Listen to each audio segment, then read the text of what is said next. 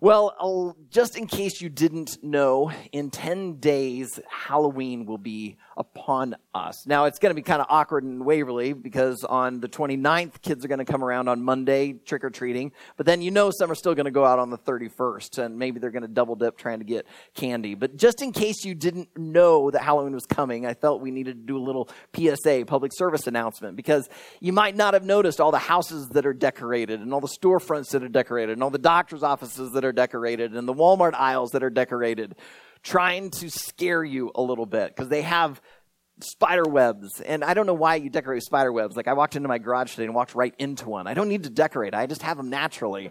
Uh, you know, they, they put tombstones out in their yard and then they, they decorate with vampires and skeletons and zombies, all in an attempt to scare you and to get you to buy candy. Well, this week I stumbled onto something that scared me. And it came from a very unlikely source. It came from Jesus himself. Uh, it was I saw it in Matthew chapter 7. Jesus said this right towards the end of his famous Sermon on the Mount. He says, Not everyone who says to me, Lord, Lord, will enter the kingdom of heaven, but the one who does the will of my Father who is in heaven.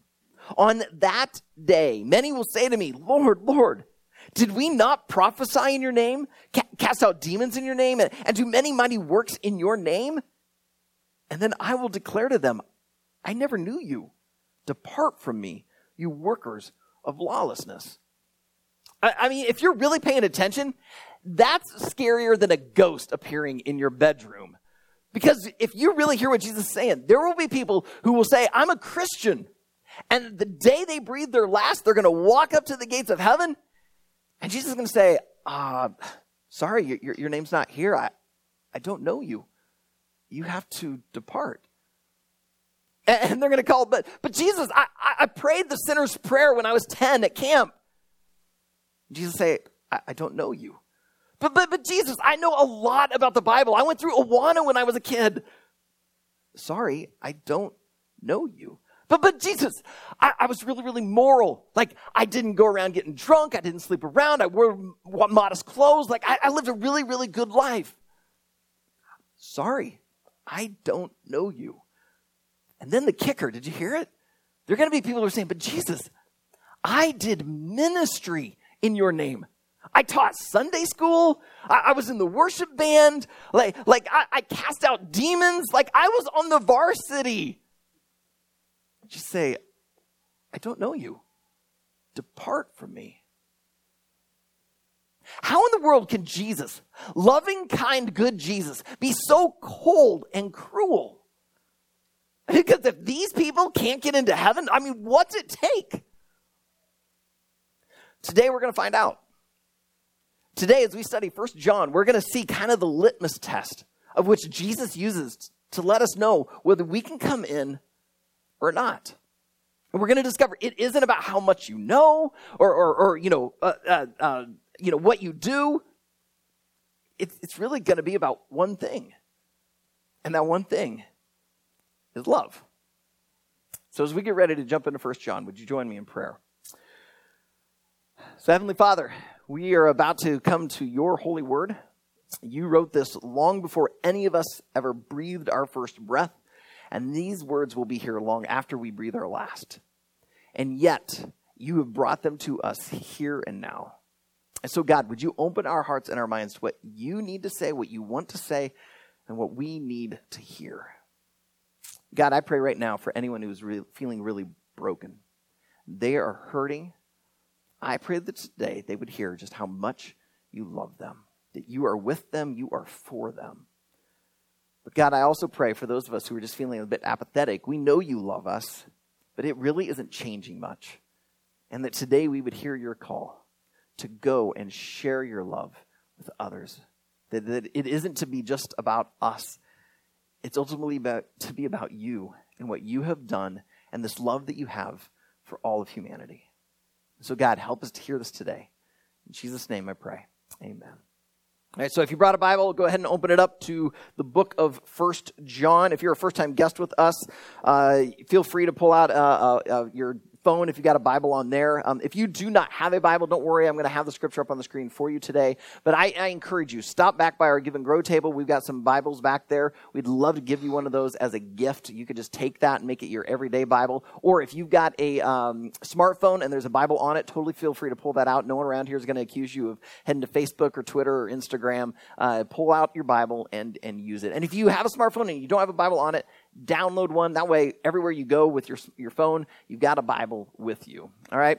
Um, today, we kind of come to the heart of John's letter. We've been studying the, the book of First John for about six weeks now. We, are going to finish it up next week. We're going to look at chapter 5 next week. But this week, we come to kind of the, the heart. This is the meat. John talks about love more than anything else. Like, this is what he's been working toward. And, and in fact, he talks about love so much, he spends half of chapter 3 and half of chapter 4 on it, as well as other parts in, in 1, 2, and 5. Right? But this is kind of what it's all about. And so he just keeps repeating himself over and over and over, trying to drum it into the head and heart of his readers. If we were to attempt to try to do this whole entire thing today, verse by verse, we'd probably be here until about 2.30. All right. So what we're going to do is in our growth groups, we're going to study the passage out of chapter three. All right. So make sure if you're in a growth group, take your growth group guide, take that with you and, and, don't miss it this week because you're going to study chapter three. Today, we're going to look at the section in chapter four. You've already heard Zach read it and we're not going to even go into all of it. Today, we're just going to take a section and look at it. And, and I think that's going to help us understand the other part. So today, we're just going to do verses seven through 12 of chapter four. So join me. Chapter four, starting in verse 7.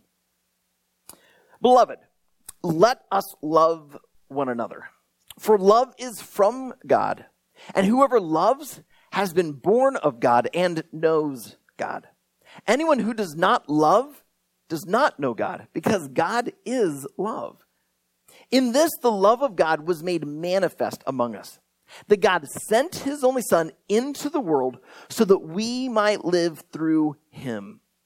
In this is love. And not that we have loved God, but that He loved us and sent His Son to be the propitiation for our sins. Beloved, if God so loved us, we also ought to love one another.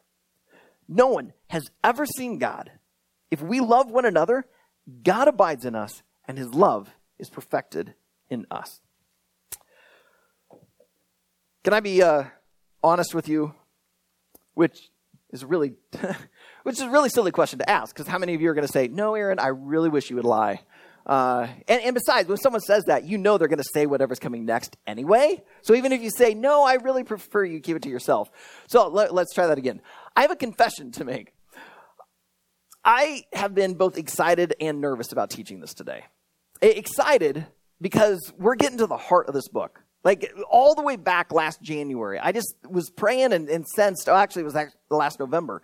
Like, what should we study in 2019? And I realized we haven't, I'd never gone through First John. And, and, so let's do that as a church family. And so a, a year ago, I was putting this on our preaching calendar.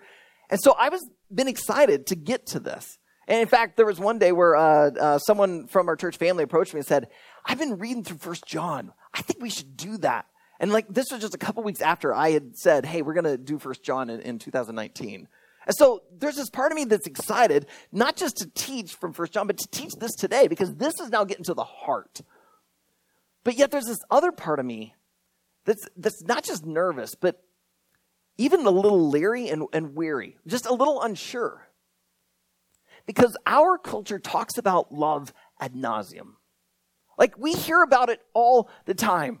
All, all you have to do is go and listen to popular music. Just listen to the top 40 charts, whether you pick pop or rock, country, uh, R&B.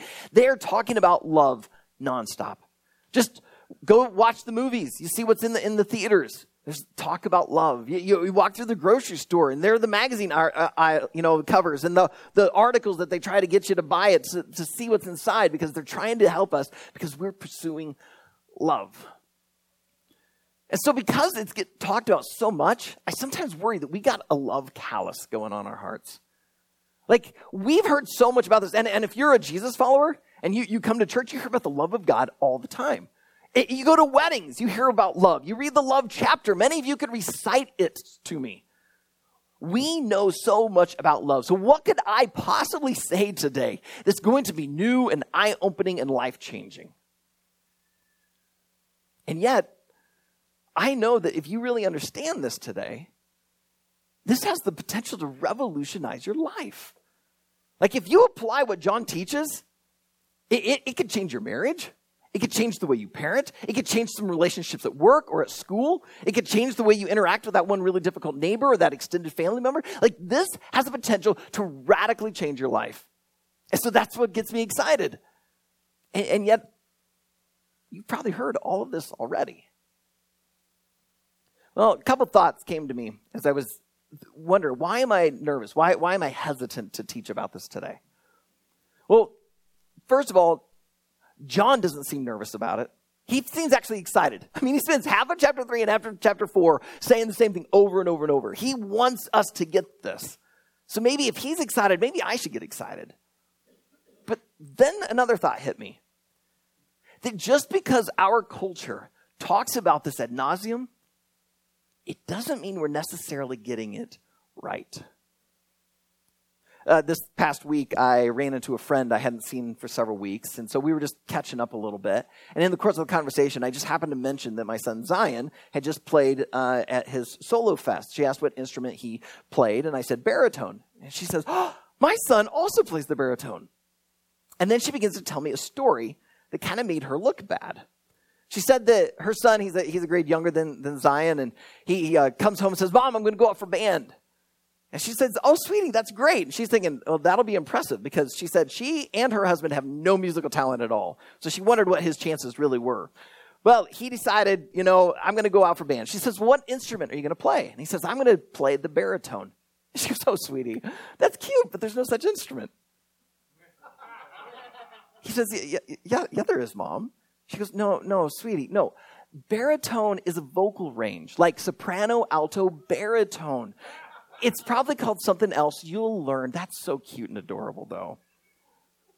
And sure enough, she had to eat her words and apologize for telling him that he was wrong when he was clearly right. She thought she knew what a baritone was, and clearly she didn't fully understand. I think that's how we are with love. We think we know what love is. Because, I mean, we're around people, they talk about how much they love the Iowa Hawkeyes, or they love their new shoes, or they love their new phone, or they love tacos. Like, this is what we talk about all the time. And yet, maybe we don't fully understand what love truly is. And so I think it's worth us taking 30 minutes of time to talk about something we've already heard so much about. And we feel like maybe we already know everything there is to know on it. Because maybe God just needs to help us see it in a little different, fresh way.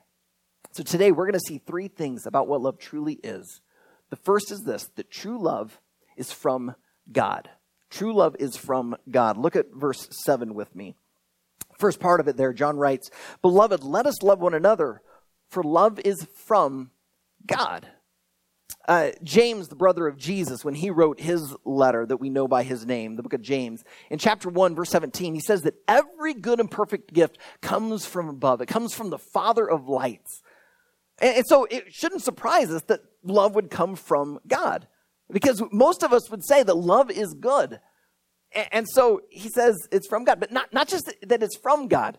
He goes on to say that love is defined by God. Look at verse 8. Anyone who does not love does not know God because God is love. Like it's just his being, it's just who he is. But notice, he did not say that love is God. I, I think that's what our culture believes. Like we worship love. Just go and listen to the top 40, and you'll hear all these songs that sound like it's about devotion to one specific person. But we all know how it goes. Things don't work out, you break up, you get divorced, it ends, and you just go looking for it for someone else. We're chasing after this feeling, and we're willing to sacrifice whatever we need to to get this. In order, in other words, we treat love like it's a God. But that's not what John says. No, God is to be your God. And who that true God is, is true love. Let's take a moment to just talk about a little bit of Christian theology. Let's go and look at who God is. We know from the scriptures that God is a triune God. Some people call it the Trinity.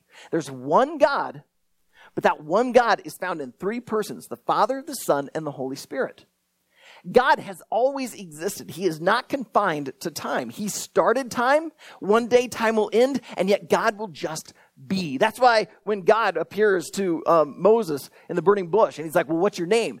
He says, I am. Right? God, God just is. And who he is, is love.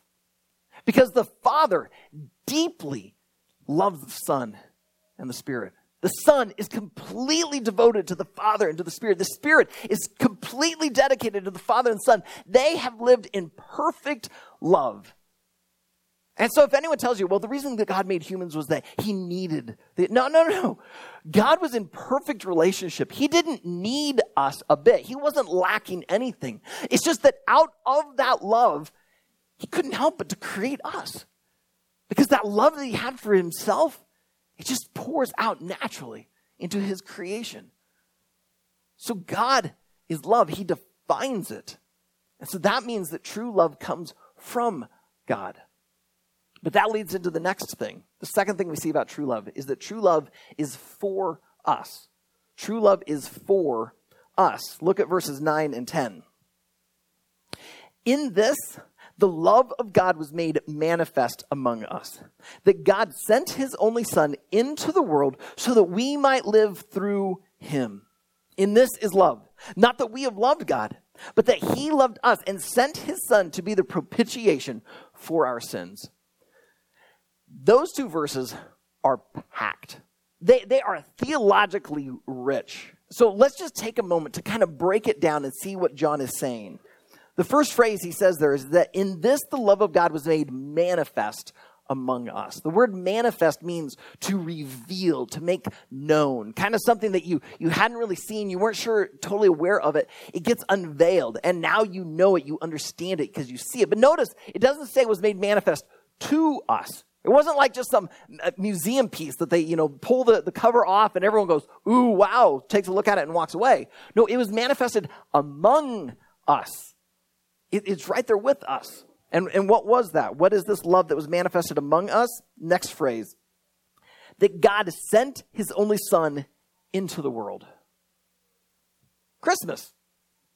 Christmas reveals the manifested love of Jesus. I mean, of God. That, that Jesus, God the Son, would come down to, to, to be, spend nine months inside of a, a virgin and come out, be birthed, and placed into a manger. Like that was a sign of God's love, that God Himself would come down for us. The love of God was made manifest among us. But it wasn't just that, you know, like the museum piece again. It wasn't like you just pull off the cover and go, wow, look, a baby. There it is. And we walk away. It, it was for a purpose. And that purpose is this so that we might live through Him.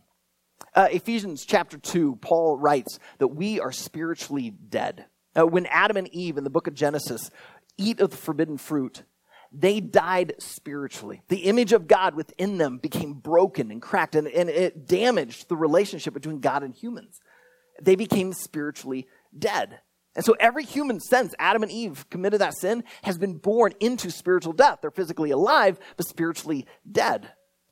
And so the purpose of Jesus, the purpose of Christmas was eventually to make it so that we could live through him, that we could become spiritually alive. That's why John talks about in John chapter 3 that Jesus, in talking with Nicodemus, says that someone is to be born again. They're born of water, they're, they're born out of their mother, but they're also to be born of spirit. They're to be spiritually made alive. That's why Jesus came. But how does that happen? That's what uh, begins in the next part, verse 10. In this is love not that we have loved God, but that He loved us. Over there in verse 19, maybe you heard it when uh, Zach was reading. Verse 19, it says, We love because He first loved us. That's where so many religions seem to be off. Is that they act as if we've got to get our act together. We've got to do all these good things, put all these things in order, and then the gods will love us. But not with Christianity. Christianity says, no, God loved you. Despite your sin, despite your mess, despite everything that you've done wrong, God loved you. Because he put his image in you. And so, because his image is in you, it's like you're branded. And God says, This one's mine. And so, he loves you because he created you. And so it's nothing that you could do. It's nothing that you could wear. It's not how much you know. He just loves you because you are you. You are his creation. Some of you, you need to hear that today because you are feeling unloved. You are feeling rejected. You feel alone. And you need to hear today that the true love of God is for you. He loves you passionately, He loves you lavishly. And if you need evidence of that, you just need to look at the next phrase Jesus, He was sent, God sent His Son to be the propitiation for our sins. If you were with us in week two of the series, we saw that word. It's back in chapter 2, verse 2 of this letter. The word propitiation is a big fancy seminary word that simply means to appease the wrath of a God. Now, you may pause and think, whoa, like God has wrath against me? No. Remember, we just saw that God first loved us. His wrath is not against us, His wrath is against sin. Because God created humanity, put his image into humans. And yet sin came and distorted that image. And so God's wrath is against sin, which came in and ruined the creative order. And so God is passionately seeking to heal, to redeem, to fix it. But justice needed to be done. And so the way to appease God's wrath against sin was for the penalty to be paid. No, the penalty was death. So Jesus came to die it for us. He took the penalty upon himself so that we could be forgiven, we could be made free, and we could understand the love of God for us. True love, it isn't just from God, true love is for you. True love is for us. But true love is not to be like a bucket that we just collect it and we keep it to ourselves. Instead, this is our third point true love should come through us. True love should come through us. Look at verse 11. Beloved, if God so loved us, we also ought to love one another. So often we want to receive love, we crave it, we long for it. But John is saying it's not to stop there. It's actually supposed to flow through you. Rather than be a bucket, you're to be a conduit. Instead of being a basket, you're to be a funnel. That, that as God pours his love into you, it flows out of you and it impacts and affects others. Here's what this should look like. If, you, if your Bible's open there, skip back to chapter 3, verse 16. John writes, By this we know love, that he, Jesus, laid down his life for us. So he's talking about that propitiation for our sins, Jesus dying on the cross. So he laid down his life for us, and we ought to lay down our lives for the brothers. In other words, we are to live like Jesus lived and love like Jesus loved. We are to be Jesus. But if you really think about it, that is so hard. This is why Paul writes to husbands in Ephesians chapter 5. And he says, Husbands, love your wives like Christ loved the church.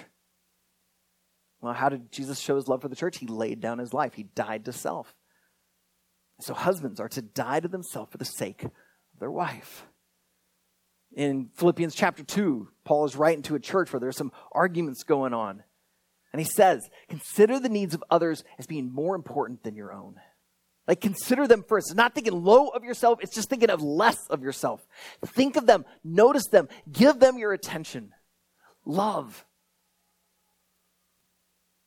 So, here's what this might look like for you it might mean instead of saving up that money to use to buy the 85 inch TV, just remain content with the 65 inch you already have.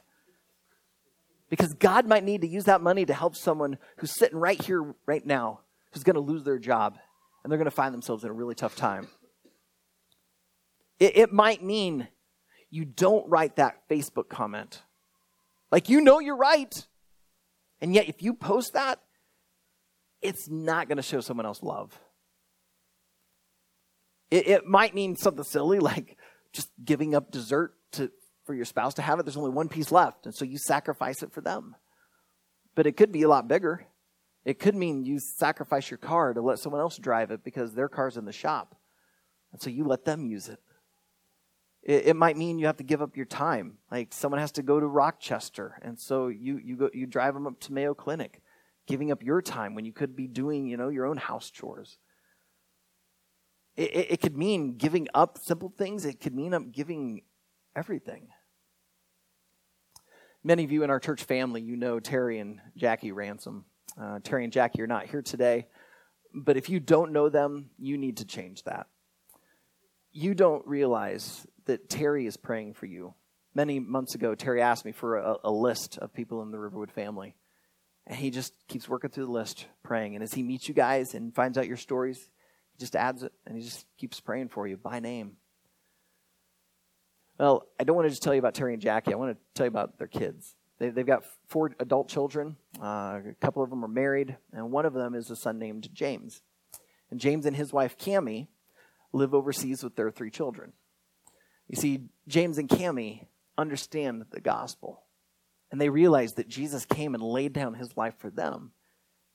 And so they've been willing to lay down their life and give certain things up, like being near Jackie and Terry who are awesome parents, giving up the, the comfort of America to live in a strange culture, to give up being able to just do everyday life speaking in English, to go and learn a very, very difficult language.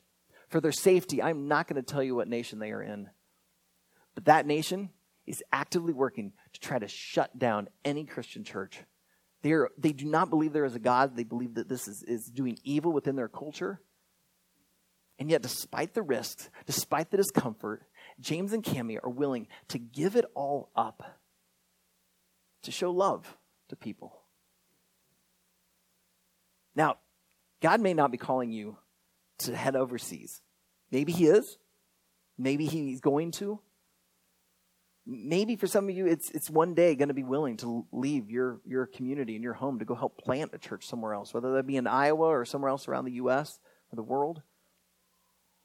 But maybe for you, to show the love of Christ is just simply to change how you interact at work. It's to change how you interact with your classmates at school. It's to change the way you do marriage. It's to change maybe the way you've been parenting. It's to change the way you, you spend and use your time. It might mean you're going to need to give something up so that someone else can see the love of God. I don't know what that is for you. But I have a feeling there's something. There's something that God is saying, I want you to give this up. Because I'm going to just pour my love into you so that it will flow through you. God wants to use you. He did not, Jesus did not go to die on the cross just simply so you could take all of that love and keep it for yourself. He died on the cross to change your life so that you could go and tell other people so that He can change their life. What is it you need to give up? Because if you're willing to give it up, something can happen. And that's verse 12. No one has ever seen God. If we love one another, God abides in us and his love is perfected in us. Think about what John just said. No one has ever seen God. God is spirit, right? You're not going to be able to go out and just like tangibly touch God. God is spirit. And even if we could see God, he is so glorious, he is so perfect. I mean, it would just kill us in an instant. It would just I mean, we would just dissipate. We'd be gone. But notice what he says. If we love one another, God abides in us. Do you know how people see God? Is when you love. When you love other people, that's when people now understand the gospel. Because it's one thing to hear about it theologically, it's another thing to see it being actually lived out. And I think the reason John says to love one another is because if you can do it right here, you will do it so well out there. I've been preaching to my kids for years that the reason God put you in a family is so you could practice. Because if you can love within a family, you will do amazing out there. Like, if you can show respect to your brother or sister, if you can be kind to your parents, like if you can do that in the hardest of moments, you are going to shine out there. Because we all seem to treat each other like crap within a family, but we'll look awesome when we go walking outside the house. If we could do it here, do you realize what it's going to do out there? This world needs to see Jesus. And John is saying the way they're going to see it is through you. The way they're going to see it through you is if you love. So let's practice. We're a church family.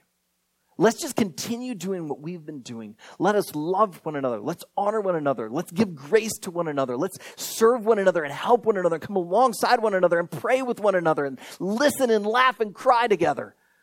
Because if we can do it here, we are going to be amazing in the break room. We are going to change the classroom. We will see a difference in our living room.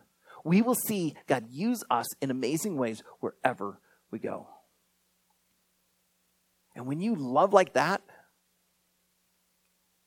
you don't have to worry about whether you do enough or know enough to get into heaven. Because you're already doing the will of God. Because God has shown his love to you. And all you do is just simply share that with others. Now, many of you feeling convicted in the heart. You're sensing, God, I want to do this. I want to live this way. So you, you, you've got this sense of conviction as you walk out that door. But then you're going to get on Facebook. Then you're going to have to interact with that certain aunt or uncle.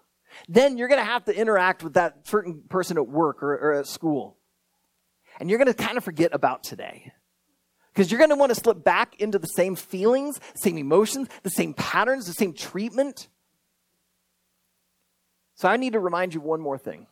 That when you walk out the door today, you are not walking out on this Jesus mission alone.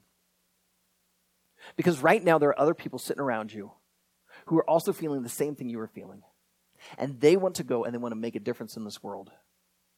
And sometimes that's the help you need because it's the reminder you're not in this alone. Because if you feel alone, you're going to feel like, I don't think I can do this. But when you realize, I've got brothers and sisters in Christ that they love me, they're for me, they will support me, so I can go and I can love this difficult person. I can be Jesus to them. I can give up myself and, and die to myself so that they might understand the love of God. So when you walk out today, know you are not alone. Because I'm with you, and many other people within this church family are with you. But remember one other thing God is with you true love of God is for you. So would you accept it and let it come through you? Knowing that wherever you go, Jesus is with you. So, Heavenly Father, I pray right now that for those of us who are feeling this conviction, we're, we're sensing this call to go and make this difference, that you will give us the strength to do so. Holy Spirit, I pray that you would have your way in us you, you would do in us what you want to so you can do through us what you need to. God, would you help us first to just accept your love? I pray right now for anyone who's, who's struggling to forgive themselves for the things that they've said, the things that they've done, the, the, the, the, the things that are in their past. And I pray right now that they would just allow you to take that from them, that they would realize that they are forgiven and they are set free. Because if they are hindered by their sin, they cannot go and love. Instead, you are calling them to know you, to love you. And part of loving you is to love ourselves, to realize that you see great value and worth in us. And so, therefore, we can stop beating ourselves up and we can love ourselves. But then, God, you do not ask us to just take this love and to keep it. You ask us to share it, to live it. That just as love defines you, that love would define us. And so, God, would you make us this type of people. That we would love one another as a church family well. That we would love our spouses for those of us that are married. That we'd love our kids for those of us who are parents. That we'd love our parents for those of us who have them still. That we would be marked by love because we are marked by your gospel. And so, Jesus, right now, we come to this communion table to say thank you. You died for us. You are the propitiation for our sins. The wrath of God against sin has been appeased, and we are forgiven. We are free. And as we come, may we be reminded that it was your love that sent you to that cross, that you did this for us.